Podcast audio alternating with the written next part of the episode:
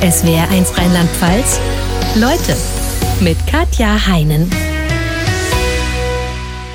Sie vereint in ihrer Person die drei großen H des Kabaretts. Haltung, Humor und Hirn. Das hat Volker Pispers über sie gesagt.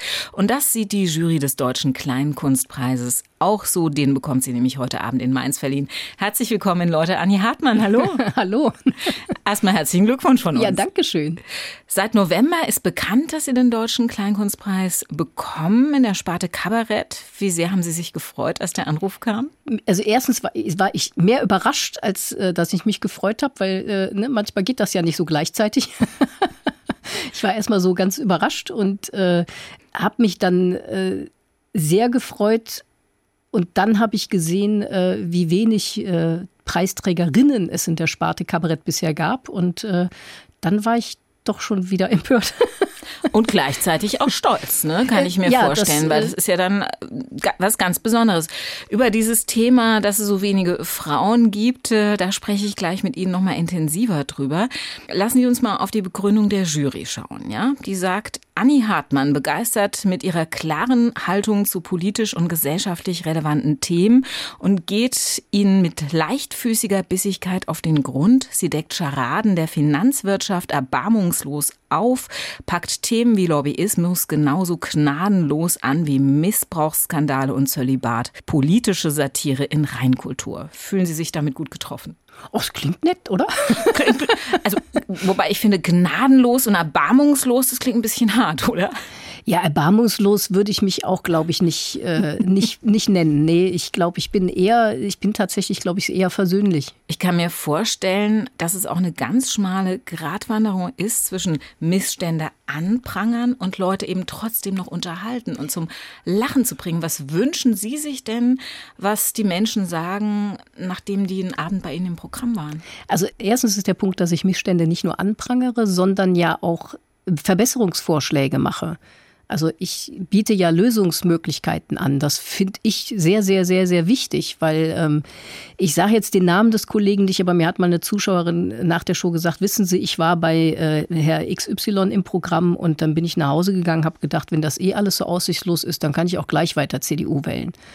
Und das ist das Letzte, was ich nach meinem Programm hören möchte dass jemand das von meinem Programm sagt. Ähm, ich finde schön, dass die Leute nach Hause gehen und sagen, äh, sie haben mir einen Impuls gegeben, äh, sie haben mich angeregt, mich zu engagieren. Also ich habe das Gefühl, die Leute gehen wirklich mit einem ja, mit einem Bewegungsimpuls, mit, mit einem Aktivitätsimpuls nach Hause. Und das finde ich total super. Wir sprechen über die Themen, die Ihnen wichtig sind zu vermitteln, noch gleich intensiver. Wir wollen sie aber auch als Mensch, als die Frau hinter dem Deutschen Kleinkunstpreis besser kennenlernen. Ich habe mal ein paar Satzanfänge gebildet und würde Sie bitten, die zu ergänzen, okay? Okay.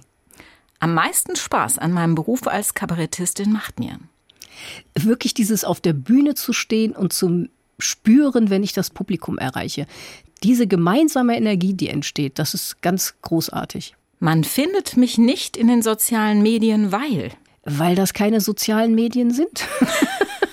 Aber muss man nicht als Künstler auf Facebook äh, vertreten sein, auf Twitter? Ich habe letztens äh, Martina Schwarzmann gesehen, da ist sie auch gefragt worden, äh, was der beste Ratschlag war, den sie befolgt hat. Da hat sie gesagt, Ratschläge nicht zu befolgen, zum Beispiel den Ratschlag, auf die sozialen Medien zu gehen, weil die ist da auch nicht. Also klar, es ist ein Medium, aber ähm, ich ich denke, es muss ja auch zu einem passen. Und ich bin einfach ein ein realistischer Mensch. Ich mag Realkontakte. Äh, ich langweile mich, wenn ich am Rechner sitze. Ich finde es interessanter, aus dem Fenster zu gucken, als online zu sein. Und wenn man so ist, ich müsste mich wahnsinnig verbiegen, um da mitzumachen. Und ich halte diese Macht, die diese Medien haben, in der Hand von ein paar wenig, rei wenigen reichen Menschen für gefährlich. Natürlich hat das in vielen Dingen auch geholfen und auch bei Revolutionen und so weiter, aber ähm, ich halte die Gefahren für größer.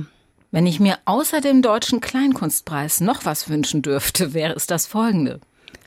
Mehr Klimaschutz, Ende des fossilen Zeitalters, sofort, nicht erst irgendwann und nicht 600 Lobbyisten der fossilen Industrie auf dem Klimagipfel und auch nicht beim nächsten Klimagipfel der Chef des staatlichen Ölkonzerns als Leiter. Hilfe, also das waren jetzt viele Wünsche. Der aber eigentlich nur einer ist. Drei Eigenschaften, die mich charakterisieren, sind. Ich bin lustig, ich bin ehrlich und ich bin intelligent. Ich kann mich ärgern über Ungerechtigkeit. Das ist mein Antrieb, überhaupt diesen Beruf zu machen. Ich bewundere Menschen, die oh, die sich so wahnsinnig engagieren oder auch diese, boah, die Frauen im Iran, wahnsinnig mutig, toll. Wenn ich Bundeskanzlerin wäre? das würde ich nie werden. Ich bin für Politik äh, moralisch nicht flexibel genug. Wenn ich Kindern einen guten Rat mit auf den Lebensweg geben dürfte, wäre es der folgende. Auf keinen Fall die Lebensfreude verlieren, diese kindliche Lebensfreude behalten und nicht jede Regel ungefragt akzeptieren. Und wenn das Kind jetzt ein Mädchen wäre, würden Sie dem noch einen ganz besonderen Tipp mit auf den Lebensweg geben? Sich nicht unterbuttern lassen. Ich frage das deshalb, und Sie haben es ja auch schon angedeutet, weil Sie seit 1972, wenn ich richtig gezählt habe, erst die fünfte Frau sind, die den Deutschen Kleinkunstpreis in der Sparte Kabarett bekommt. Der Rest waren alles Männer. Wie erklären Sie sich das? Äh, struktureller Sexismus. Aber wenn man in die Programmhefte schaut, äh, dann sind es ja auch viel mehr Männer, die als Kabarettisten auftreten. Gibt es nicht vielleicht einfach weniger Frauen, die politisches Kabarett machen? Auch da finde ich, das ist einfach eine Definitionsfrage. Was ist denn politisches Kabarett? Also wenn man sich jetzt über Politiker lustig macht und über Politikerinnen, ist das politisches Kabarett? Oder sind gesellschaftskritische Ansätze nicht auch politisches Kabarett? Und ich finde, bei Frauen gibt es ganz viele, die gesellschaftskritisch arbeiten, die aber nicht als politisches Kabarett bezeichnen werden und die sich auch selber nicht so bezeichnen würden. Also es ist ja auch immer ein Zusammenspiel. Dadurch, dass dieser strukturelle Sexismus so lange schon existiert, sind natürlich auch Frauen drin gefangen. Also man ist ja in dem System mit drin. Dann erklären Sie mal, äh, was Sie mit strukturellen Sexismus meinen. Also sprich, warum gibt es weniger Frauen auf der Kabarettbühne als Männer? Naja, erstmal gibt's ja gar nicht so viel weniger Frauen. Also äh, wenn man, also auf meiner Seite, Webseite gibt's eine Linkliste zu den Kolleginnen, auf der äh, Seite von Sisters of Comedy. Das mag sein, aber es gibt weniger Frauen, die in großen Häusern auftreten. Ja, weil sie weniger gebucht werden. Aber das liegt ja nicht daran, dass es sie nicht gäbe. Es Und warum werden sie weniger gebucht? Äh, weil sie zum Beispiel schlechter eine Agentur finden. Also es fängt ja schon ganz vorne an. Also äh, wie gesagt, mit der Agentur ist es schon schwierig. Also mein Mann hat ja die einzige Künstlerinnenagentur ganz bewusst ohne Binnen-I, sondern wirklich nur Künstlerinnen, ähm, weil viele andere Agenturen, äh, die nehmen halt maximal eine Frau. Das heißt, die haben aber vier Männer und eine Frau. Und warum? Äh, weil die sagen, eine Frau zu verkaufen ist mehr Arbeit. Also mir hat mal eine Agentin gesagt, wenn ich eine gute Frau verkaufen will, muss ich 20 Mal mehr arbeiten, als wenn ich einen schlechten Mann verkaufen will. Das ist ja an gewachsenen Strukturen so. Veranstalter, die buchen dann eben die Männer und dann sagen die, ja, aber die Frauen verkaufen sich schlecht. Und äh, dann sage ich, ja, aber wenn du in deinem Programmheft zwei Monate lang nur Männer auf auftreten lässt und nur eine Frau, dann ist die Frau die Ausnahme und die Leute denken sich, hm, da ist eine Frau, finde ich komisch. Wenn das normaler wäre, würden da auch die Leute hingehen. Also das, das bedingt sich ja alles immer total gegenseitig. Ich war mal in einem großen Theater, da hingen im Foyer ganz viele Künstlerporträts und ich besage bewusst Künstlerporträts, weil da hing keine einzige Frau. Und dann bin ich zu der Theaterleiterin und habe gesagt, wieso hängen hier nur Männer? Ja, von Frauen gibt es einfach keine guten Fotos. Da habe ich gesagt, sag mal, hörst du dir selber noch zu? Also das hängt alles einfach wahnsinnig miteinander miteinander zusammen. Frauen werden weniger gebucht, dadurch entwickelt man sich natürlich auch nicht so schnell auf der Bühne. Also ich habe auch mal mit einer Bühnenleiterin gesprochen, die hat gesagt, ja, aber wenn ich einen Mann nach einem Jahr wieder sehe, dann hat der sich weiterentwickelt als eine Frau. Habe ich gesagt, ja, der hat in dem Jahr auch 20 Mal mehr gespielt. Also man lernt den Beruf nur auf der Bühne und ähm, wenn man nicht gebucht wird, dann hat man halt wenig Übung. Das ist wie mit den Fußballerinnen, die alle noch einen Vollzeitjob nebenher haben. Die können halt eben nicht sechsmal die Woche trainieren, weil sie eben noch fünfmal die Woche acht Stunden arbeiten gehen. Und ähm, ja, das ist halt eben dieses strukturelle Problem und das setzt an ganz vielen Enden an und bedingt sich an allen Punkten gegenseitig und das ist wahnsinnig schwer, das zu ändern. Wenn Sie als Frau irgendwo auftreten, merken Sie, dass man Ihnen von Veranstalterseite her anders begegnet, als wenn Sie ein Mann wären? Fängt schon beim Reinkommen an. Okay. Also äh, klassische Situation ist, in meiner Bühnenanweisung steht, ich brauche einen Tisch mit vier Beinen und zwar an den Ecken des Tisches. Also so, wenn man einem Kind sagt, mal einen Tisch, mhm. so einen Tisch brauche ich. In sehr vielen Fällen, wenn ich ankomme, steht da ein Bistrotisch. So, erstens spiele ich an diesem Tisch meistens irgendwie eine Art von Büro sehen. Also muss es auch wie ein Bürotisch aussehen. Und ich setze mich auf die Ecke des Tisches. Ein Bistrotisch, der einen Fuß in der Mitte hat, ist dafür nicht geeignet. Wenn ich also reinkomme, sehe ich auf Anhieb, dass ich diesen Tisch nicht brauchen kann. Dann komme ich also rein und sage, ja, hallo zusammen, äh, ich gehe jetzt in die Garderobe, während ich meine Sachen auspacke. Hört mal, der Tisch da, den kann ich leider nicht brauchen. Äh, könnt ihr den vielleicht in der Zeit austauschen? Bin ich sofort zickig. Beim Mann wäre das normal. Ja, wenn ein Mann reinkommt und das sagt, dann heißt es sofort, boah, der ist aber kompetent, der, der nimmt seinen Beruf ja ernst, der weiß genau, was er will. Es wird, das gleiche Verhalten wird komplett unterschiedlich bewertet. Das ist tatsächlich auch erforscht worden. Also auch Leute, die sich darüber bewusst sind, die gleichen Eigenschaften werden bei Männern und bei Frauen komplett unterschiedlich bewertet. Ein kompetenter Mann wird immer positiv wahrgenommen, eine kompetente Frau wird immer als schwierig wahrgenommen. Ihr erstes eigenes Programm, mit dem Sie von 2007 bis 2010 unterwegs waren, hieß Zu intelligent für Sex. Um was ging's da? Äh, das war ja mit einem Fragezeichen versehen ähm, und es ging tatsächlich auch da schon um die Rolle der Frau in der Gesellschaft und das wirklich, ähm, ich, ich war sehr lange Single, ähm, bis ich irgendwann meinen wundervollen Mann begegnet bin und ja, ich habe dann immer so Ratschläge bekommen, ja, du musst deine Ansprüche senken. Und dann habe ich gesagt, ja, aber wenn, wenn mein Anspruch wäre, ich brauche einen Mann, der so und so viel tausend verdient und der muss dieses und jenes Auto fahren, dann könnte ich das vielleicht verstehen. Aber wenn mein Anspruch doch ist, ich möchte jemanden auf Augenhöhe, ja, aber äh, du darfst auch nicht zeigen, dass du so klug bist. Das macht den Männern Angst und so. Also äh, sowas. Äh, ich, ich hoffe, dass junge Frauen sowas heute jetzt nicht mehr hören. Es ist ja zum Glück schon ein Weilchen her, dass ich so Sachen gehört habe. Aber das war nicht die Ausnahme. Das habe ich quasi permanent. Ja, muss ich doch nicht wundern, dass du alleine bist. Du bist doch klug. Wo man denkt, was? Also, Gibt ja auch kluge Männer, ne? Ja. War das damals noch Comedy, was Sie gemacht haben in dem Programm, oder würden ja. Sie sagen, das war schon politisches Kabarett? Das war Comedy. Und was hat Sie dazu gebracht, diesen Weg von der Comedy zum politischen Kabarett zu gehen und zu sagen, das interessiert mich eigentlich mehr? Meine damalige Agentin tatsächlich, weil die irgendwann sagte, guck mal, Jahresrückblicke, das machen nur Männer, willst du nicht auch mal einen machen? Und da ich ja Feminist bin, habe ich gedacht, ja, äh, klar, wenn die Jungs das machen, dann mache ich das auch und habe dann, warum auch immer, als ich den ersten Jahresrückblick gemacht habe, entschieden, ich mache keine Boulevardthemen, sondern habe eben politische Themen gemacht und habe festgestellt, dass mir das so viel mehr liegt, weil ich habe gar kein Mittelpunktsgehen. Also ich habe nicht dieses Haha, schaut mich an. Das heißt, ich habe mich immer so ein ganz klein bisschen deplatziert auf der Bühne gefühlt, weil ich gedacht habe, es geht um mich, aber eigentlich geht es mir gar nicht um mich. So.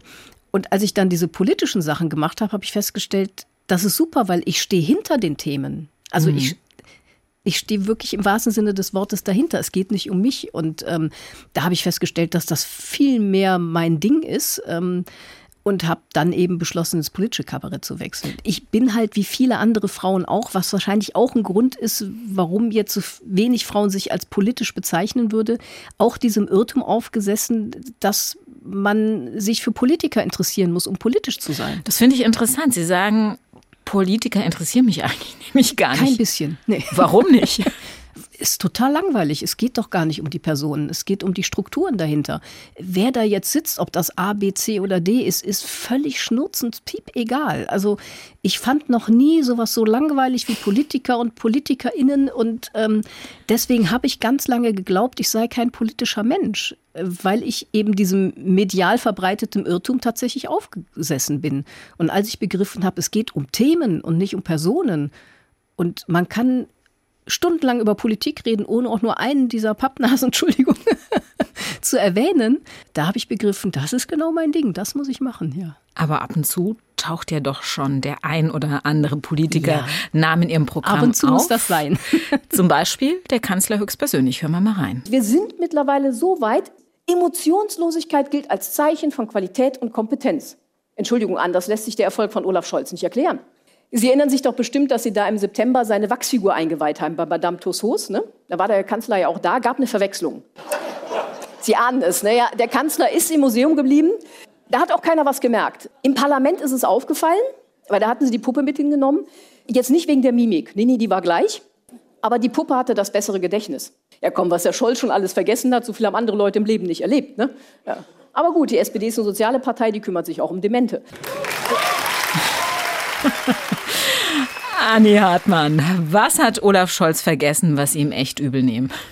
Cum-Ex, Wirecard, äh, Polizeieinsatz beim G20-Gipfel. Ach, da kommt einiges zusammen. Sie sagen, Sie interessieren sich eher ähm, für die Strukturen, die der Politik zugrunde liegen. Wie viel Macht hat denn so ein einzelner Politiker in Ihren Augen überhaupt noch? Fast gar keine. Sie sagen wahrscheinlich, Sie sind ja studierte Volkswirtin auch, die ganze Macht hat die Wirtschaft, oder? Den Großteil, ja. Aber ein paar Dinge kann Politik ja schon verändern, oder? Ja, wenn sie denn wollte und würde und täte. Hören wir mal ein Beispiel, was die Politik verändern könnte, wenn sie denn wollte. In Deutschland ist immer unmöglich, was in allen Ländern total selbstverständlich ist. In Deutschland ist eine Vermögensteuer total verpönt. Also, wenn Sie Bock haben, sich in der politischen Diskussion mal so richtig zu disqualifizieren, da müssen Sie jetzt nicht mit so schwierigen Themen wie Umbau des öffentlich-rechtlichen Rundfunks ankommen oder mit Klimawandel. Nee, nee, Sie brauchen einfach nur zu sagen, äh, wieso haben wir in Deutschland eigentlich keine Vermögensteuer? Kommt sofort zurück, ja, wie soll denn das gehen? Man weiß doch gar nicht, wie man die Vermögen bewerten soll. Und vor allen Dingen, wir hatten ja mal eine Vermögensteuer. Wissen Sie noch, wann das war? Unter Helmut Kohl. Da gab es eine Vermögensteuer. Und Sie erinnern sich ja alle, unter Helmut Kohl. Da haben die Reichen in Deutschland alle am Hungertuch genagt. Ne? Und unter Helmut Kohl gab es nicht nur eine Vermögensteuer, es gab sogar noch einen Spitzensteuersatz von über 50 Prozent. Das müssen Sie sich mal reintun, einen Spitzensteuersatz von über 50 Prozent. Das dürfen Sie heutzutage nicht mal mehr denken. Wenn Sie das laut sagen, sind Sie sofort Kommunist. Dann heißt es ja, geh doch nach drüben. Äh, aber drüben gibt es doch gar nicht mehr. Ja, siehste. Also das muss man sich mal reintun. Unter Helmut Kohl gab es nicht nur eine Vermögensteuer, es gab gleichzeitig einen Spitzensteuersatz von über 50 Prozent. Ich hätte nie gedacht, dass ich es mal sage, aber man muss es sagen. Helmut Kohl, das war ein Linker. Ja, das hätte sich Helmut Kohl vermutlich auch nicht träumen lassen, dass er mal als Linker bezeichnet wird. Vermögenssteuer, Erbschaftssteuer, das sind Themen, die Sie sehr umtreiben. Wann haben Sie für sich als studierte Volkswirtin zum ersten Mal erkannt, dass Sie das absolut ungerecht finden, wie das in Deutschland läuft? Naja, einfach, wenn man auch mal über den Tellerrand guckt und mal guckt, wie es in anderen Ländern geregelt ist und dann feststellt, komisch. Da gibt es das alles. Und die existieren alle noch, die Länder, und die Menschen leben da auch. Ja, es ist einfach ungerecht und das ist diese, die, wirklich dieser Neoliberalismus, der ja wirklich irgendwann mal angefangen hat und auch die Politik sehr beeinflusst hat und, und das führt ja auch nach und nach immer mehr zu einer Entsolidarisierung. Also allein, dass die Reichen nicht in nicht in die Rentenversicherung einzahlen müssen. Also eben nur bis zu einem bestimmten Betrag. Für alles, was sie darüber hinaus verdienen, zahlen sie nicht ein. Aber das ist doch ungerecht, die verdienen doch mehr. Und äh, natürlich gibt es auch eine Höchstrente, klar, aber es ist doch ein Solidarsystem. Und wenn man die Reichen immer aus allem rausnimmt, dann funktioniert das nicht. Wenn die Armen sich alle um die Armen kümmern sollen, äh, das geht nicht. Und äh, ja, wie gesagt, Ungerechtigkeit ist einfach meine Triebfeder. Und äh, da gibt es halt gerade bei so Gesetzen, was Einkünfte von sehr reichen Menschen anbelangt, schon viele Ungerechtigkeiten. Wie erklären Sie es sich, dass es das noch nicht gibt? Weil eigentlich eigentlich müsste ja äh, die Regierung ein massives Interesse dran haben, mehr Geld in die Kasse zu kriegen. Und da wäre Vermögensteuer und Erbschaftssteuer ja ein guter Weg. Ja, aber das sind doch ihre, ihre, Klient, also ihre Klientel, die. Das ist einfach auch das Problem. Der Großteil der Menschen im Parlament sind Akademiker. Das sind die Reichen. Wenn man einen Teich austrocknen will, darf man nicht die Frösche fragen. Jetzt haben Sie gesagt, solche Ungerechtigkeiten, die treiben Sie an, deshalb gehen Sie damit auf die Bühne. Haben Sie denn auch den Eindruck, was bewirken zu können damit? Natürlich kann ich nicht das große Rad drehen auf der Bühne, aber ähm, ich, ich kann Bewusstsein schaffen und ich glaube, das ist immer die Voraussetzung. Und auch natürlich kann ich auch nur Bewusstsein in einem begrenzten Rahmen schaffen, aber das ist ja besser als nichts. Und ich habe so oft Rückmeldungen von Menschen, die eben sagen, sie wollen sich jetzt mehr engagieren. Oder ich hatte ja mal auch einen, einen Text darüber, dass der Stoff, aus dem K.O.-Tropfen hergestellt werden, nicht unter das Betäubungsmittelgesetz fällt. Natürlich nur in Deutschland. Also ich weiß nicht, ob nicht nur in Deutschland, aber in vielen anderen europäischen Ländern fällt es unter das Betäubungsmittelgesetz. Und äh, da hat mir eine geschrieben, die hat äh, zum Beispiel eine Bürgerinitiative gegründet, um eben äh, das äh, zu bewirken, dass man da mehr Öffentlichkeit schafft, dass das Gesetz geändert wird und so. Also ich habe das Gefühl, dass ich bei ein paar Leuten tatsächlich äh, was erreiche, allein durch das Wissen. Das ist ja, damit fängt es ja an. Wenn man das Wissen nicht hat, kann man auch nicht aktiv werden. Ich glaube, mit den Betäubungsmitteltropfen, ähm, dass die hier in Deutschland legal sind, hängt irgendwie damit zusammen, dass die chemische Industrie die braucht für irgendwelche Putzmittel das oder keine die in anderen Ahnung Ländern was. auch, aber kriegen Sie dann, wenn Sie sowas anprangern auf der Bühne? Kriegen Sie dann auch Protestschreiben von Lobbyverbänden? Also zum Beispiel ja. hat die chemische Industrie Sie dann angeschrieben und hat gesagt, was soll das, was Sie da auf der Bühne erzählen? Also nicht die chemische Industrie, aber schon äh, äh Mitarbeiter, also Ranghohe, ist ja mal die Ranghohen dann, das finde ich ja schon mal gut, weil ich äh, die haben verstanden, wen ich gemeint habe, äh, die sich dann natürlich beschweren, dass ich einfach von den Arbeitsabläufen überhaupt gar keine Ahnung habe und so, ne? Und ähm, aber das ist dann ja eher eine Bestätigung, weil äh, ich dann merke, okay, es hat getroffen, das ist gut. Lobbyismus ist für Sie ein Riesenthema. No Lobby is Perfect äh, hieß äh, Ihr drittes Soloprogramm.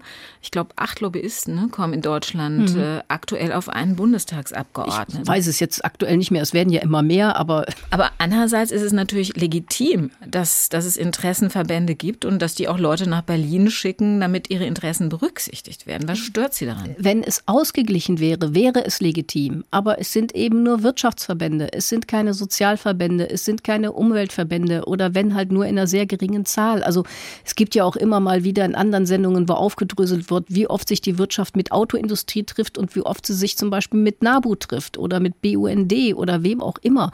Und das ist ein krasses Missverhältnis. Und wenn es ausgeglichen wäre, wäre es okay. Natürlich brauchen PolitikerInnen Fach Kompetenz und müssen sich die von außen holen. Aber es ist eben nicht ausgeglichen. Es ist immer Wirtschaftsverbände im weit überwiegenden Teil. Auf dem letzten Weltklimagipfel waren über 600 Lobbyisten der fossilen Industrie. Und dann wundert man sich, dass kein Ausstieg aus der fossilen, äh, fossilen Zeitalter beschlossen wird. Ja, woher kommt das wohl? War Ihnen das, als Sie selber Volkswirtschaft studiert haben, schon so bewusst? Nee. Nein, ich war ja in der Systemschule. Das ist ja, man kriegt ja auch natürlich, wenn man Volkswirtschaft studiert, beigebracht, dass Kapitalismus das Heilmittel für alles ist, weil der Markt regelt alles und der Markt kann alles und der weiß alles. Ist ja auch der Markt. und äh, natürlich ist das äh, Kapitalismus-System konform, was man da lernt. Ähm, das kam erst äh, mit Abstand, dass ich begriffen habe, dass das nicht alles unbedingt so stimmt, was man da lernt. Sie haben nach Ihrem Studium erstmal angefangen in Köln, wo Sie auch herkommen, für die Sparkasse zu arbeiten. Was hat Sie dazu getrieben? Äh, ganz einfach, dass ich da schon während ich studiert habe in einer Telefonhotline angefangen habe als Studentenjob und die dann gesagt haben, wenn du fertig bist, kriegst du mehr Geld, gehst in eine andere Abteilung. Also, Was haben Sie dann gemacht? Ach, ich habe äh, mehrere Sachen gemacht, weil ich alles nicht so richtig toll fand, dass ich mehrfach die Abteilung gewechselt habe. Und äh, ich war, glaube ich, in keiner Abteilung länger als anderthalb Jahre, bis ich dann festgestellt habe, dass ich einfach ganz falsch da bin und gekündigt habe. Also, Wie viele Jahre haben Sie gebraucht? Fünf Jahre. Ja. Zu der Erkenntnis? Ja. Okay, und Ab wann hat es keinen Spaß gemacht? Eigentlich, sobald ich nicht mehr als Studentin da beschäftigt war. Also, also ähm, von Anfang an?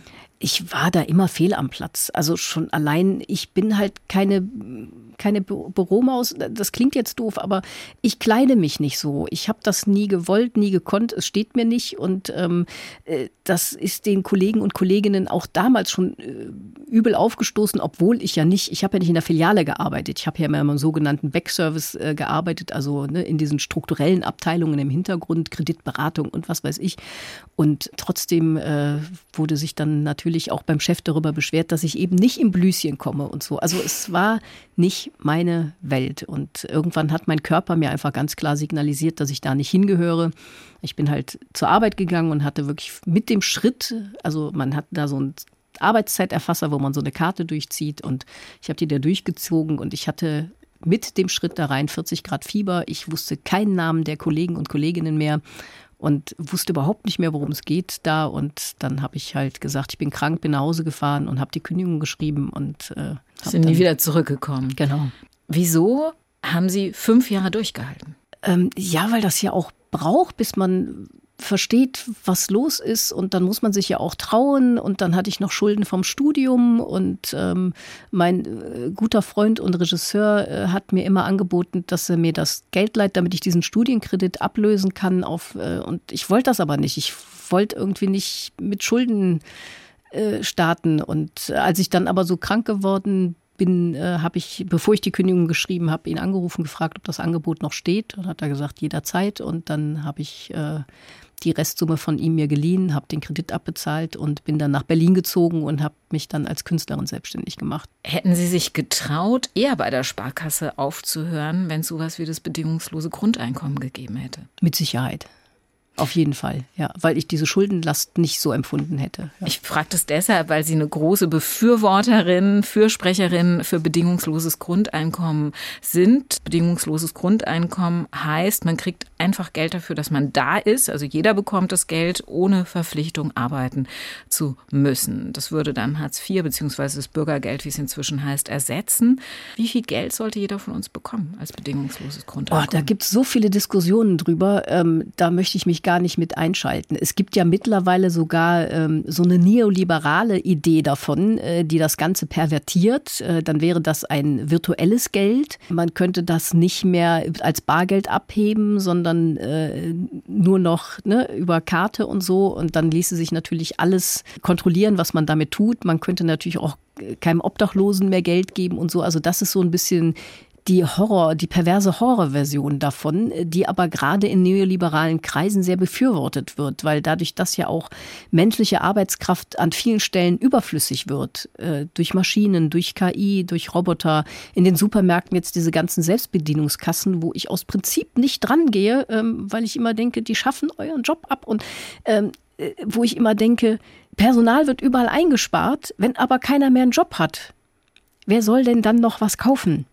Das haben die Neoliberalen mittlerweile auch begriffen und deswegen gibt es jetzt diese pervertierte Idee des Grundeinkommens. Deswegen muss ich mittlerweile diese klare Befürwortung fast ein bisschen relativieren, weil die Neoliberalen gerade diese Idee, die eigentlich eine humane Idee war, dass man den Menschen einfach die Möglichkeit gibt, sich sorgenfrei zu entfalten und wirklich zu gucken, was ist mein Platz? Was möchte ich tun? Weil dass der Mensch faul ist, stimmt ja nicht. Lass es zwei Prozent sein, die können wir locker mit durchfüttern. Das ist nicht das Problem. Das Problem sind die Oberen, die alle keine Steuern zahlen. Das ist das Problem.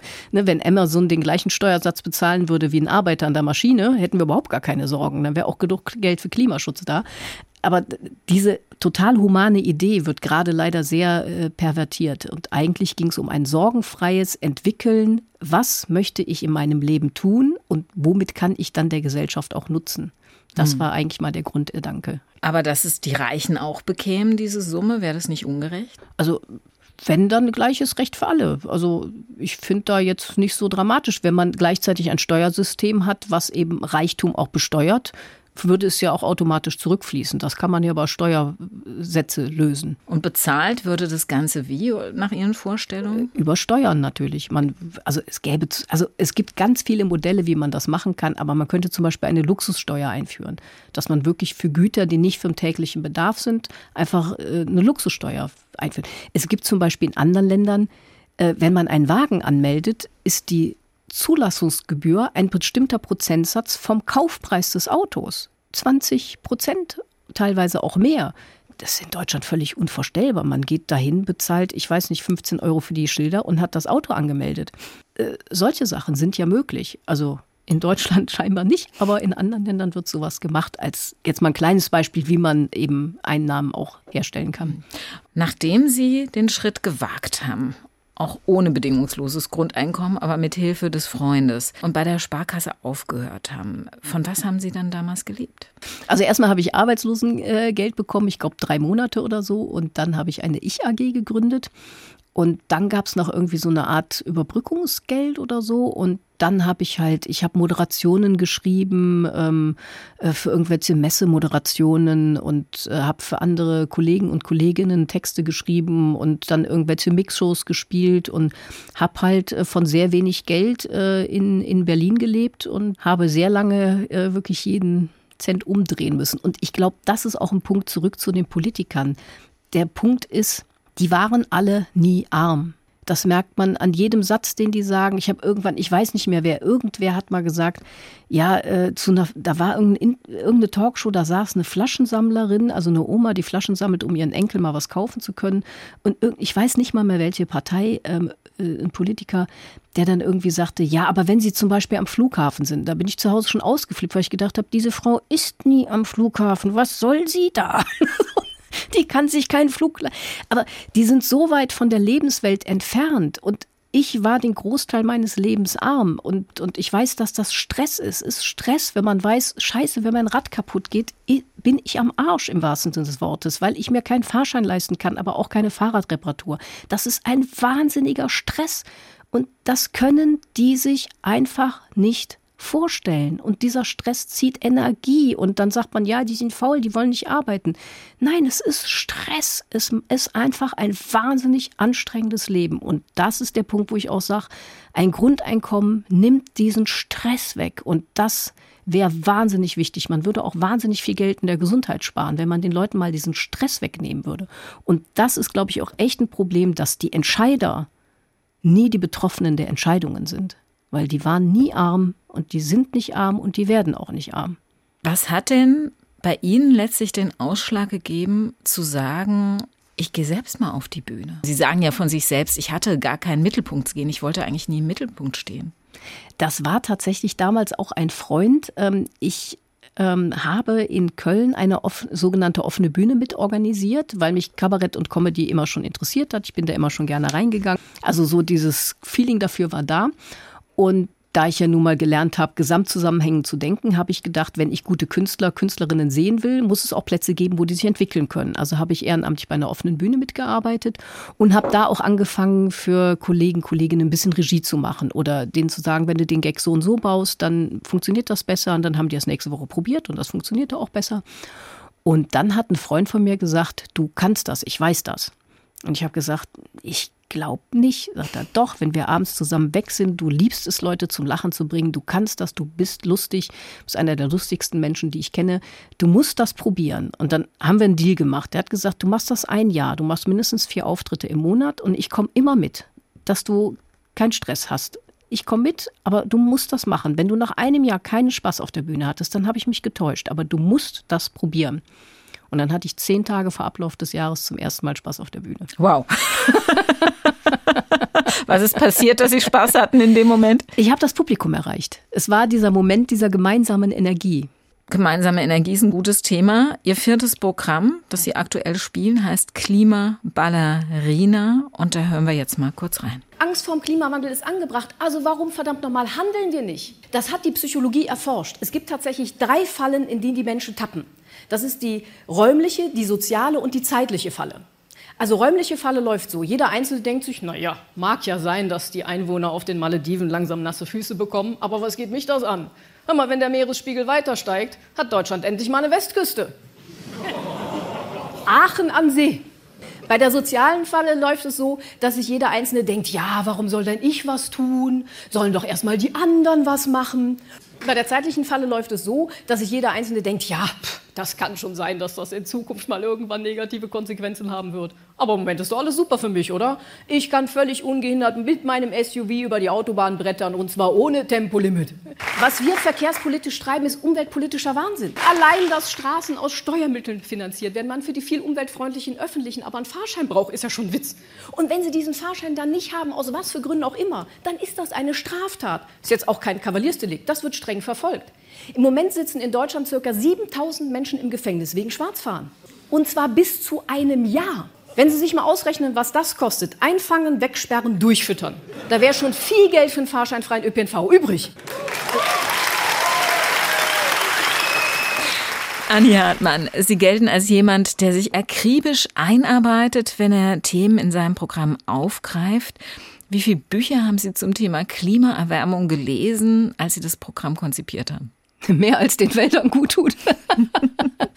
ich äh, ich kann es nicht zählen. Es waren Berge. Also mein Mann sitzt immer da und sagt, das ist erstaunlich, was du an Büchern frisst. Also es sind wirklich stapelweise. Also für das Klimaprogramm habe ich auch wirklich sehr lange recherchiert. Also ich glaube, ich habe über ein halbes Jahr habe ich reine Recherche betrieben. Aber ich brauche diese tiefe Recherche, damit ich eben genau ja die Essenz bilden kann, dass ich sagen kann, wo ist der Punkt, was ist genau der Fakt? Oder was sind genau die Irrtümer, denen wir aufsitzen, ähm, was sind eben von der Industrie gesteuerte Fehlinformationen, bewusste Fehlinformationen. Und ähm, das braucht halt echt eine tiefe Recherche. Das ist äh, leid, leider ist es viel Arbeit, ja. Ich habe mich gefragt, wie mir das nervlich durchhält, sich so intensiv über einen langen Zeitraum mit so einem heftigen Thema zu beschäftigen, ohne völlig depressiv zu werden. Also äh, oft ist es tatsächlich so, dass mich nach der Recherche mein Mann erstmal wieder zwei Wochen trösten und aufbauen muss. Aber ich bin halt wirklich ein äh, zutiefst fröhlicher Mensch. und äh, eben auch wirklich ein lustiger Mensch. Und ähm, das rettet mich dann immer, weil ich glaube, im Grunde meines Herzens bin ich ein, eine fröhliche Optimistin. Also Und ich glaube, anders geht es auch nicht. Sie haben schon öfters für die letzte Generation Stellung bezogen, machen auch äh, einen Auftritt, dessen Erlös Sie der letzten Generation spenden. Und Sie sagen, Sie finden es richtig gut, was die machen. Was finden Sie gut dran, wenn sich Leute an Straßen festkleben, den Verkehr blockieren und Kartoffelbrei auf Kunstwerke werfen? Naja, Kartoffelbrei auf Kunstwerke, da sind ja immer Glasscheiben vor, das steht dann ja mal in den Berichten nicht drin. Nein, aber sie schaffen Aufmerksamkeit für das Thema und es ist der Mut der Verzweiflung, den die an, die Tag, an den Tag legen. Und man muss die Politik zum Handeln zwingen. Und wie will man es denn machen? Ich meine, äh, man hat es doch lang genug friedlich versucht. Und ähm, äh, ich, ich habe gestern irgendwo gehört, so ja, ähm, äh, das wäre aber irgendwie eine Straftat oder so. Nein, ziviler Ungehorsam ist keine Straftat. Ziviler Ungehorsam ist Bestandteil der Demokratie und ist erlaubt, steht sogar im Grundgesetz ausdrücklich drin. Und wenn dann behauptet wird, das sei eine, eine Straftat, das stimmt nicht. Ziviler Ungehorsam ist erlaubt. Und wenn irgendein Thema dazu aufruft, zivilen Ungehorsam an den Tag zu legen, dann der Klimawandel. Und natürlich muss man unbequem sein. Ein Feueralarm ist auch unbequem. Der ist aber nun mal wichtig. Ne, und wenn man jetzt eine Protestform wählt, die keinen stört, dann interessiert es auch keinen. Aber haben Sie keine Angst, dass die Leute davon so genervt sind, dass sie sich dann auch vom Thema Klimaschutz abwenden? Müssen wir nicht eher versuchen, die Leute zu gewinnen, dass sie mitmachen bei diesem wichtigen Thema? Und ich glaube, bei ganz vielen ist es ja auch angekommen schon. Ja, aber ich glaube, dass ja auch viele mitmachen. Also ähm, ich weiß zum Beispiel, als die Hausdurchsuchungen waren, äh, wegen Bildung einer kriminellen Vereinigung äh, bei der letzten Generation, gab es einen äh, Spendenaufruf und äh, das war enorm, in welch kurzer Zeit da im Internet Spenden zusammengekommen sind, um die Anwälte zu bezahlen. Also ich glaube, dass schon viele Leute da mitmachen, dass natürlich die Autofahrer im Berufsverkehr äh, genervt sind, kann ich auch verstehen. Aber ähm, Stau gibt es sonst auch. und wenn zum Beispiel mit der Radfahrerin da in Berlin, äh, bei den äh, letzten Generationen wird immer eine Rettungsgasse gebildet. Die haben den Rettungswagen nicht aufgehalten. Und vor allen Dingen haben die auch nicht den LKW gesteuert und vor allen Dingen haben die nicht von der Industrie aus verhindert, dass dieser blöde Außenspiegel an die LKWs kommt, der wieder nur aufgrund von deutschen Drängen verhindert wurde. Warum ist so ein Außenspiegel, der eben diesen toten Winkel abschafft bei einem LKW, nicht schon lange Pflicht? Da wird nicht drüber diskutiert, sondern man zeigt dann mit dem Finger auf die Umweltschützer und sagt, nee, wegen denen ist die Radfahrerin gestorben. Bullshit. Nein. Ja. Sie haben sich das Ziel gesetzt, haben Sie vorhin ja auch gesagt, dass die Leute, die in ihren Programmen waren, nicht verzweifelt zurückbleiben, sondern dass sie ihnen konkrete Lösungswege aufzeigen, wie sich die Probleme lösen lassen. Wie sieht denn Ihr Lösungsvorschlag aus, was die Klimakrise betrifft? Die globale Politik muss handeln und dazu müssen wir Bürger sie zwingen. Das geht eben nur über massiven Protest, weil wir sonst keinen Einfluss haben. Ist in Denn, Ländern wie China natürlich nicht ganz so einfach mit dem massiven Protest. Ne? Das ist klar, dass das natürlich in Diktaturen fast gar nicht mehr geht. Aber die globale Politik muss handeln und natürlich ist beim Klimaschutz, es gibt keinen sanften Mittelweg. Es geht nur, wir müssen das Wachstumspostulat überwinden. Dieses generelle, ne, das Bruttoinlandsprodukt muss immer wachsen, weil die Wirtschaft wachsen, wachsen, wachsen muss. Äh, in einer stofflich begrenzten Welt geht das nicht. Und das müssen wir einsehen. Und wir müssen das Verbrennen fossiler Rohstoffe so schnell wie möglich beenden. Das machen Sie selbst, um das Klima zu schützen, ganz privat. Das ist ja auch wieder der Punkt, dass man selber fast gar nichts tun kann. Das wird ja immer so getan, als könnten wir mit unseren einzelnen Entscheidungen, natürlich können wir was beeinflussen. Ähm, ich kaufe Bioprodukte, ich fahre nicht viel Auto, ich fahre meine Toursachen alle mit, mit, mit dem Zug. Ich heize natürlich meine Wohnung nicht auf 23 Grad und so. Also diese ganzen Kleinigkeiten, ich trinke Leitungswasser, damit nicht ständig diese Wasserkasten trans äh, transportiert werden. Aber wenn wir das alles machen, das das hat so einen geringen Effekt, dass es gut wenn wir das tun, gar keine Frage. Aber der Großteil des weltweiten CO2-Ausstoßes stammt aus der industriellen Produktion und Energieherstellung. Da haben wir einzelne Menschen keinen Einfluss drauf. Das muss die Politik machen. Und den Auftrag muss man da auch ganz klar hinsenden und nicht immer mit dem Finger aufeinander zeigen und der hat sich aber ein Steak gegrillt. Also Frau Hartmann, ich danke Ihnen ganz herzlich für das streitbare und interessante Gespräch. Ich danke auch. Am Ende unserer Sendung gibt es immer ein kleines Dankeschön für unseren Gast. Ich äh, greife jetzt hier mal unter den Tisch. Sie verteilen ja in den Programmen ganz gerne Schokolade ans Publikum fürs Mitmachen. Ich habe für Sie auch Schokolade, oh, Schokolade, dabei und zwar äh, welche, die zur Preisverleihung heute Abend transportiert worden? passt. Nein, ist leider auch eine Plastikhülle außenrum.